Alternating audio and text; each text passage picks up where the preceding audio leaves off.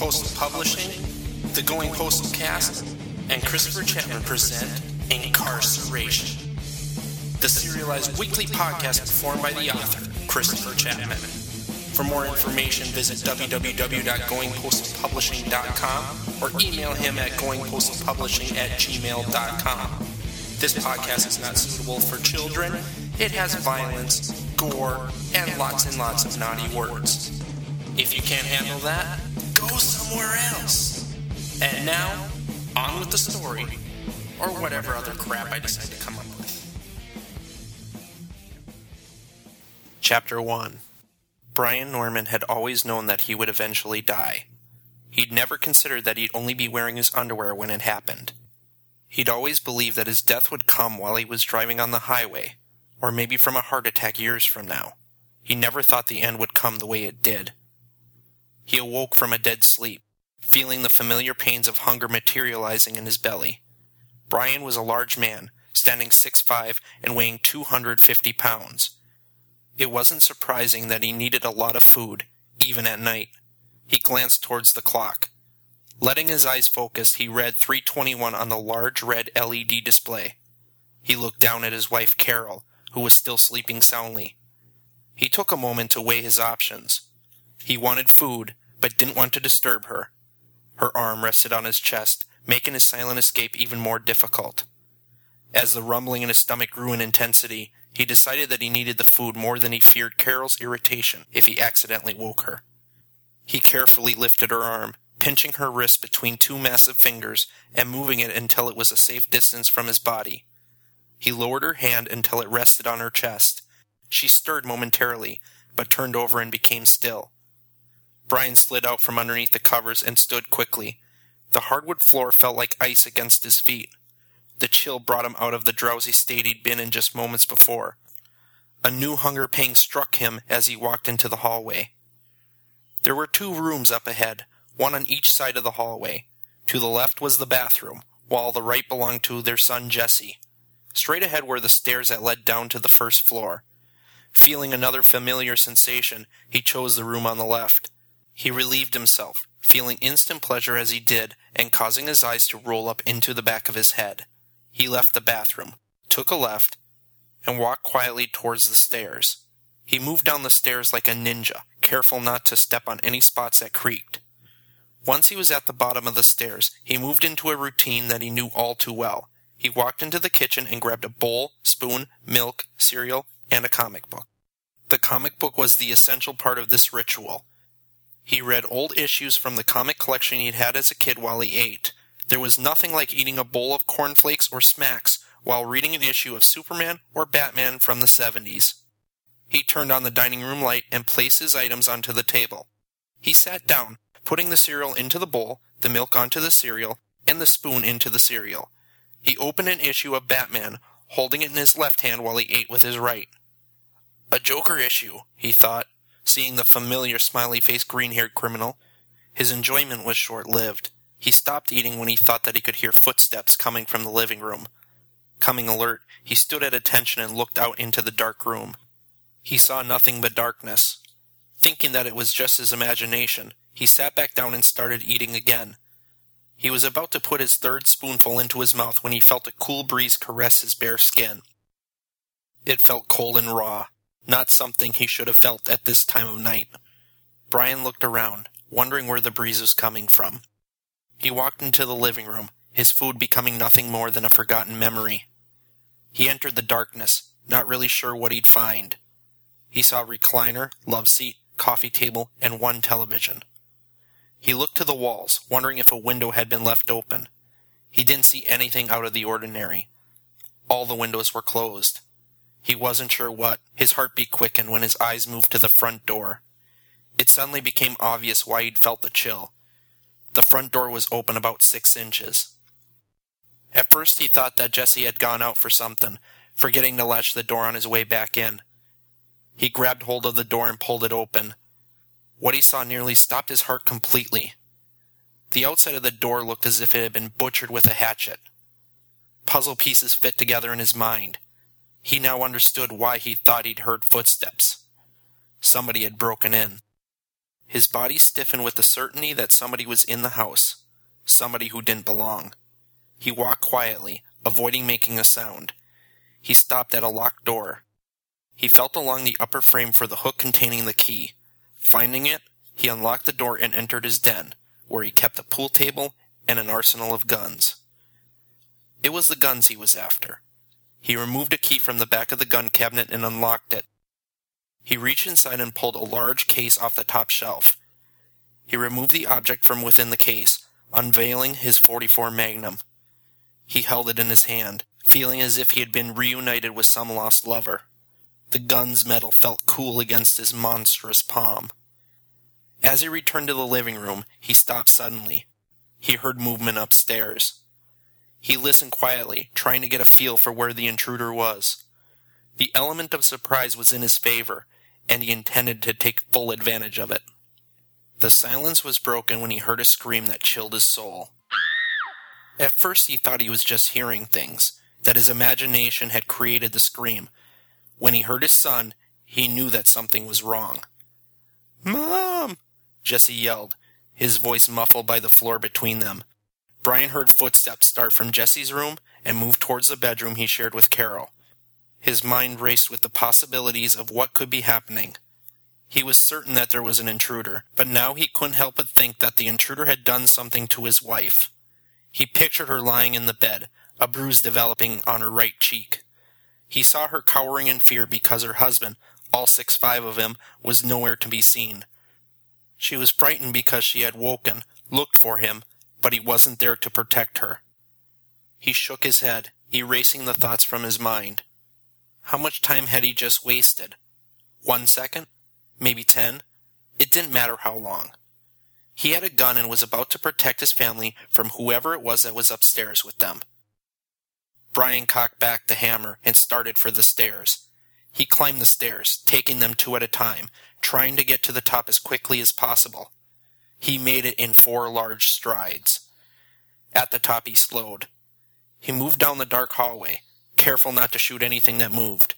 His wife and son were up here somewhere. If he wasn't careful, he was likely to shoot one of them. He didn't know if he could live with himself if that ever happened. A flicker of movement at the end of the hall, from his bedroom, caught his attention. It was difficult to see anything because of the one lone window in the hallway.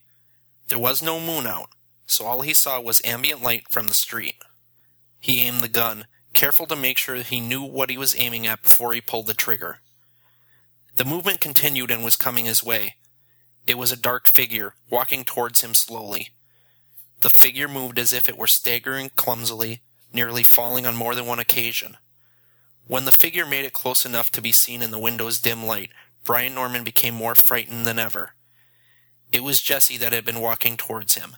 He staggered closer, a look of surprise on his face. Both hands covered his throat as if he were choking himself. He made horrible gurgling sounds as if he were choking on saliva. Jesse's eyes met his father's. They stared at each other for a moment.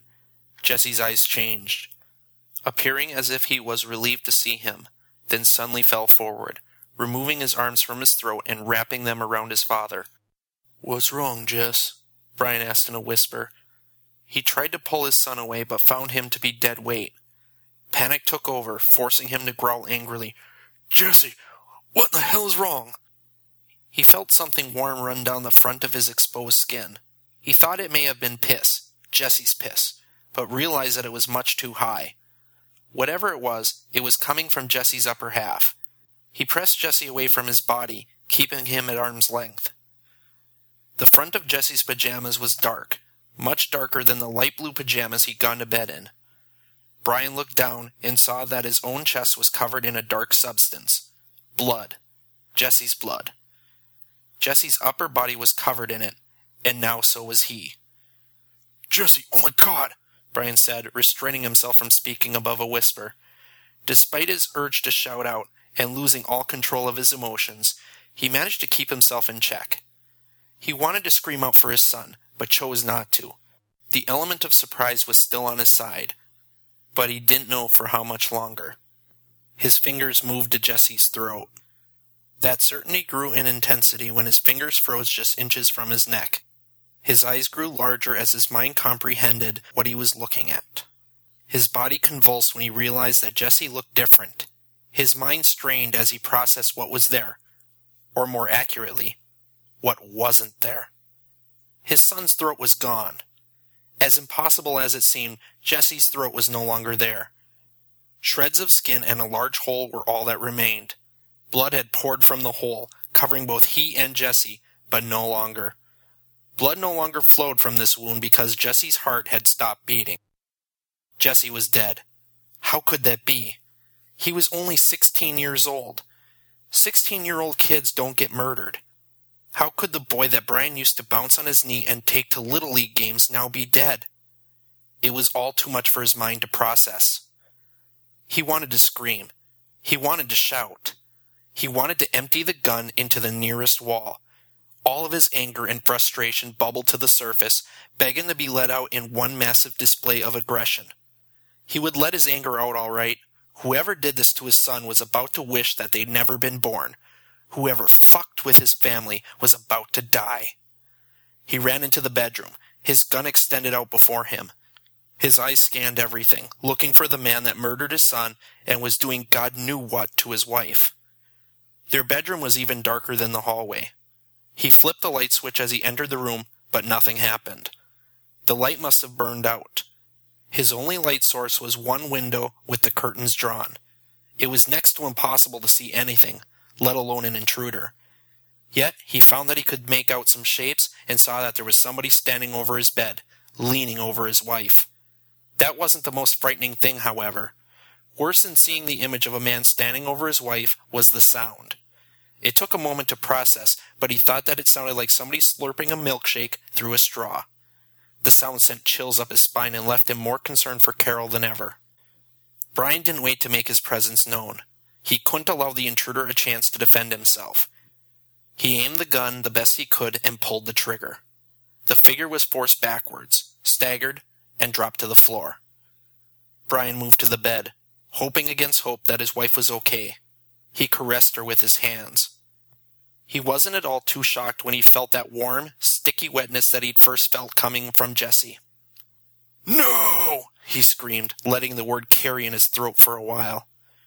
There was no denying the fact that Carol was dead as well. This guy had killed her, just as he'd killed Jesse. Anger unlike anything he'd ever felt before coursed through his veins. He became aware of the fact that one bullet wasn't enough for this guy. No way. This bastard wasn't going to get off that easy. He deserved so much more than that. He had several more bullets that were itching to find a new home, and he intended on giving them just that. He moved to the other side of the bed. The man was still on the floor, squirming to get to his feet. Brian didn't hesitate. He moved into position, aimed the gun, and pulled the trigger again and again until there was nothing left but the click of an empty gun. Bullets ripped through the intruder, taking chunks of flesh and bone with them. Brian looked at the man on the floor. He didn't move. Brian had killed him. He felt no remorse. He dropped the gun to the floor, listening as it struck the hardwood with a dull thud. He bowed his head, then turned back towards Carol's body. What was he supposed to do now? The logical answer was to call the police. Let them investigate what happened. His mind froze when he realized that he would soon be making funeral arrangements for his wife and child. Something cold, possibly a hand, touched him on the shoulder. He shivered under the touch. Not knowing what to expect, he turned around slowly and was shocked to see the man he'd shot several times, a man he knew to be dead, standing before him, his mouth hanging open. Brian, a former amateur boxer, didn't hesitate. He cocked back and slammed his right fist into the left side of the man's face. He heard the sound of bones crunching beneath his impact. As the man fell to the ground, he realized that the man's bones had broken far too easily. How could this man have killed his family, taken several bullets, and then shattered as if he were made of glass? He didn't have long to think about it. Brian watched in amazement as the man stood up, looking as if there was no bullet wound or injury to his jaw. There were no visible wounds, even though pieces of him had been shot off just moments before. Clothes were tattered, torn, and had visible bullet holes, yet there was no blood or sign of injury. Brian studied the contour of the man's face, even through the darkness, and was amazed to see that it appeared as if he hadn't been hit at all. It was as if his face had healed in less than fifteen seconds. What the hell are you? Brian asked, wondering if the intruder was human. The man cocked his head to the side, as if he was considering the question. Seconds passed before the man spoke. He said only one word, but it made Brian sick to his stomach. Death, the man hissed in an unnatural voice. Brian's nerve broke. He was now convinced that this wasn't a man at all. Brian no longer felt the desire to avenge the deaths of Carol and Jesse. Survival instincts tanked over. All he could think about was getting as far away from this thing as possible. He turned and ran. He moved down the hallway quickly, slowing down only when he jumped over his dead son. A hand grabbed Brian by the shoulder, stopping him cold. Strength unlike anything Brian had ever experienced turned him around, forcing him to be face to face with the man who wasn't really a man. There was something different about the man's face. He looked exactly the same except his eyes focused on what he saw. There was something different about his mouth. Pain erupted from Brian's throat. Had the intruder even moved? He wasn't sure. Brian struggled for freedom. Brian felt helpless to do anything to stop this man. He found that his size and strength was useless against him. He felt as weak as a five year old girl. If he didn't do something, he would surely die because of it. The man released him. Brian staggered backwards, realizing that he was coming dangerously close to the stairs. He momentarily considered sending himself down the stairs, ending it all. He believed that the fall would allow him to join his family more quickly. When his hand moved to his throat, he realized the end would come soon enough. Where his throat should have been was a large hole surrounded by jagged, torn skin. He felt warm, sticky blood as it gushed from the wound and flowed down the front of his body like a river covering the blood Jesse had gotten on him earlier. He knew that nobody could lose as much blood as he was and still live to talk about it. As his fingers continued probing, he discovered that there was no way he was ever going to talk about anything ever again. Everything in his throat was gone. He knew this when his hands touched a large, jagged bone. He didn't need to be a doctor to know that this was his spine. Small grooves ran through the bone, a product of the weapon this man used. His eyes regained their focus as he came to realize what the weapon was. Fresh blood ran down the front of the intruder's face. He'd cut through flesh and bone using only his teeth. Was that even possible? He would have thought about it some more, but something was happening to him. Yes, he was dying, but that wasn't all that was happening to him. There was something, ever so faint, in the back of his mind, calling out to him. It was a voice, weak but growing in strength and intensity. It was saying something that he couldn't quite make out. The man who killed his family was all but forgotten as the voice continued building in strength, growing in sound, as it seemed to overtake him little by little. Soon, the voice was loud and clear, echoing in his mind.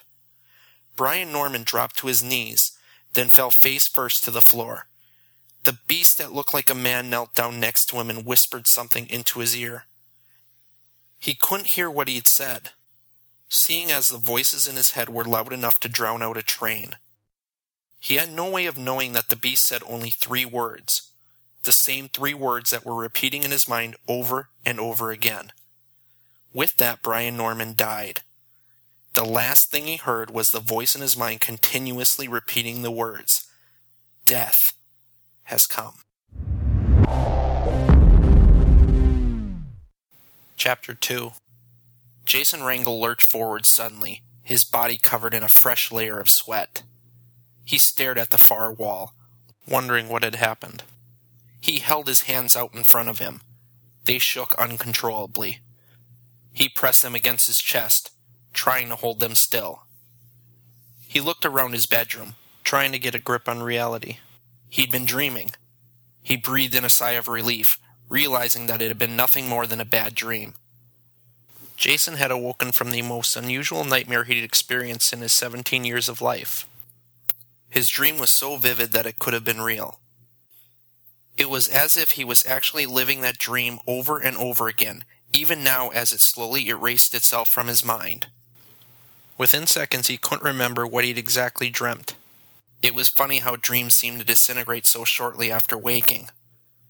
The one thing he couldn't forget were the teeth. He could see large, blood-stained teeth. The image in his mind was so vivid that he swore that he could still see chunks of flesh dangling from razor-sharp teeth that couldn't belong to any human. The teeth had ripped through him, eating him to bits. The dream, even after waking, scared him immensely. He shook his head, trying to get the remaining cobwebs out of his mind. He needed to get a hold of himself and retake control of his mind. He did so, but it wasn't easy. This dream had been strong and didn't want to give up its hold on his mind. He closed his eyes. His body jerked when he saw an image of long, sharp, blood-stained teeth. He opened his eyes again, not wanting any part of that vision. His mouth was agape. Had he yelled out? Maybe. He didn't want anything more to do with the dream, even if it meant keeping his eyes open for the rest of his life. He looked at the alarm clock. He still had almost an hour before he needed to be up to get ready for school. He was tired, but found sleep to be the furthest thing from his mind. Finding himself afraid that he might see that horrible image again, he decided that it was time to get up. He walked out of his room, taking a right and heading down the stairs. He entered the living room and turned on the television, then his Nintendo 64. There was nothing like a game of Super Mario 64 to get him ready for the day ahead.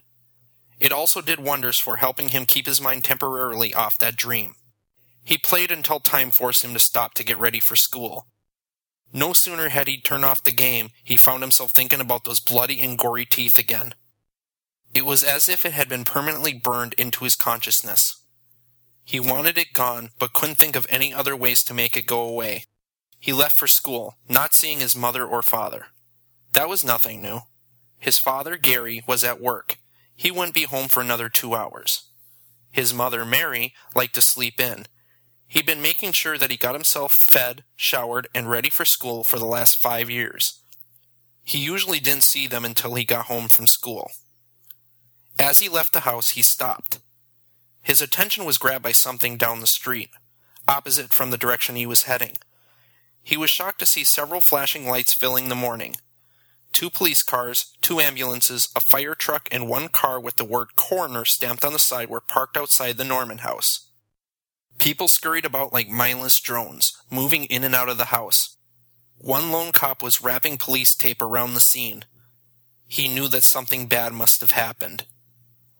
His first instinct after seeing the coroner was that Brian Norman must have killed his wife. He must have found out that she'd been cheating on him.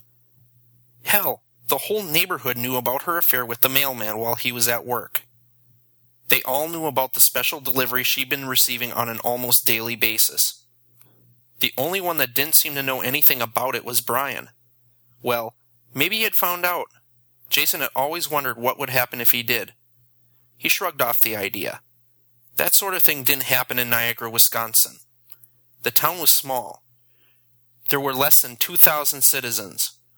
The only reason that there were that many people was because of the large paper mill where his father worked, located at the center of town across from the high school. Other than that, there wasn't much more than a grocery store, two churches, and three bars to add to the scenery. The idea of somebody going berserk and killing his wife was preposterous in Niagara. Jason did suspect, however, that if anybody was capable of killing somebody, it was Brian. The man was an absolute beast. He was the biggest man that Jason knew.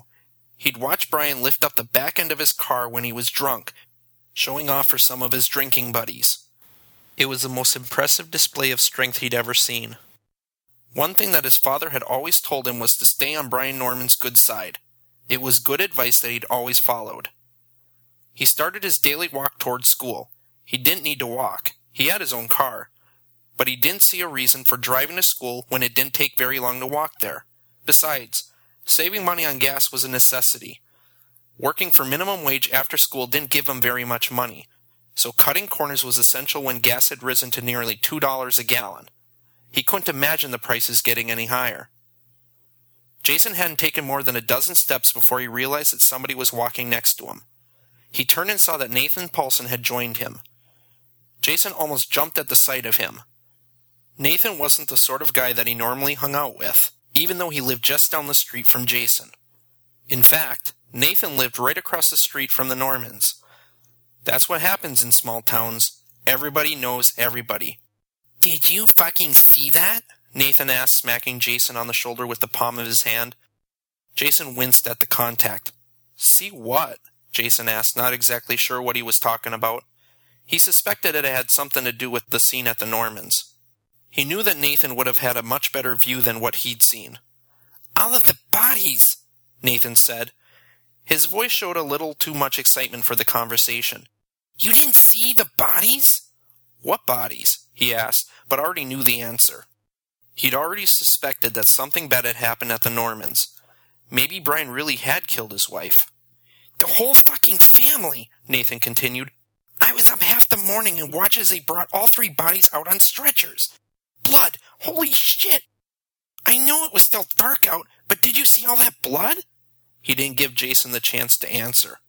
I've never seen anything like it. I don't understand why they brought them out covered in white sheets. Doesn't the coroner have a body bag or something? I don't know. He honestly didn't, nor did he care. To be honest, I think they did that on purpose. They wanted everybody to see what happened. Maybe they're trying to make the killer nervous. Killer? Jason asked. He was still under the assumption that it was a murder, possibly a murder suicide, brought on by infidelity. He'd never even considered the idea that somebody else could have murdered them. Somebody had to have killed them, Nathan said. Didn't you hear the gunshots? Jason shook his head. He hadn't heard them. It wasn't the gunshots that woke me up, though. It was the screaming. My window was open a crack and I heard it clear as a bell. Damn near pissed my pants. I went to the window to see what was happening. I knew the screams belonged to Jesse's mom. A little later is when I heard the gunshots. Shortly after that, I saw somebody leave the house. Who? How the fuck should I know? Nathan snarled. Do you think I was looking at him through night vision goggles? It was dark out, and we don't exactly have the brightest streetlights in the world. All I saw was a black shadow walking from the Norman house. I stayed down, but I know the bastard saw me. He stopped and looked my way. Then he walked off. Shouldn't you be telling this to the police? No fucking way, Nathan shouted, loud enough to be heard by an elderly woman grabbing her newspaper from the sidewalk nearby. She shook her head and walked back towards her house, her newspaper tucked under her right arm. After they sent me to juvie? Fuck the police. They're all damn lucky that I don't look for ways to get them kicked off the force. Each one of them is up to no good, yet they make me go away 'cause they catch me with a small amount of dope. Damn hypocrites are what they are. Weren't you also drunk at the time? Jason asked, having heard stories about Nathan's encounter with the law. Details, details. That's not what's important. Those bastards had no right doing that to me. Jason wasn't so sure about that. He'd known Nathan for a long time and knew about the proms he'd been in. The dope just happened to be the straw that broke the camel's back. He'd been well on his way to juvenile detention long before then. Jason was surprised that he was still in school and not in jail, especially after he punched the principal in the face last year. Somehow, that had all gone away. A police car passed them. Jason instantly recognized the driver. It was Chief of Police Randy Thompson. Must be on his way to the crime scene, Jason thought. At the moment, he wished he could be with the chief. Just about anything would have been better than listening to Nathan Paulson rant about why he didn't deserve to have been sent to juvie. The torture continued until they arrived at school ten minutes later. That wouldn't be the end of it. You've been listening to the Going Postal Cast. For updates about Christopher Chapman, his stories, and future podcast happenings, be sure to go to goingpostalpublishing.com. If you want to follow along on Twitter, twitter.com slash goingpostalpub, or like him at facebook.com slash goingpostalpublishing. This podcast is copyright 2012 Going Postal Publishing.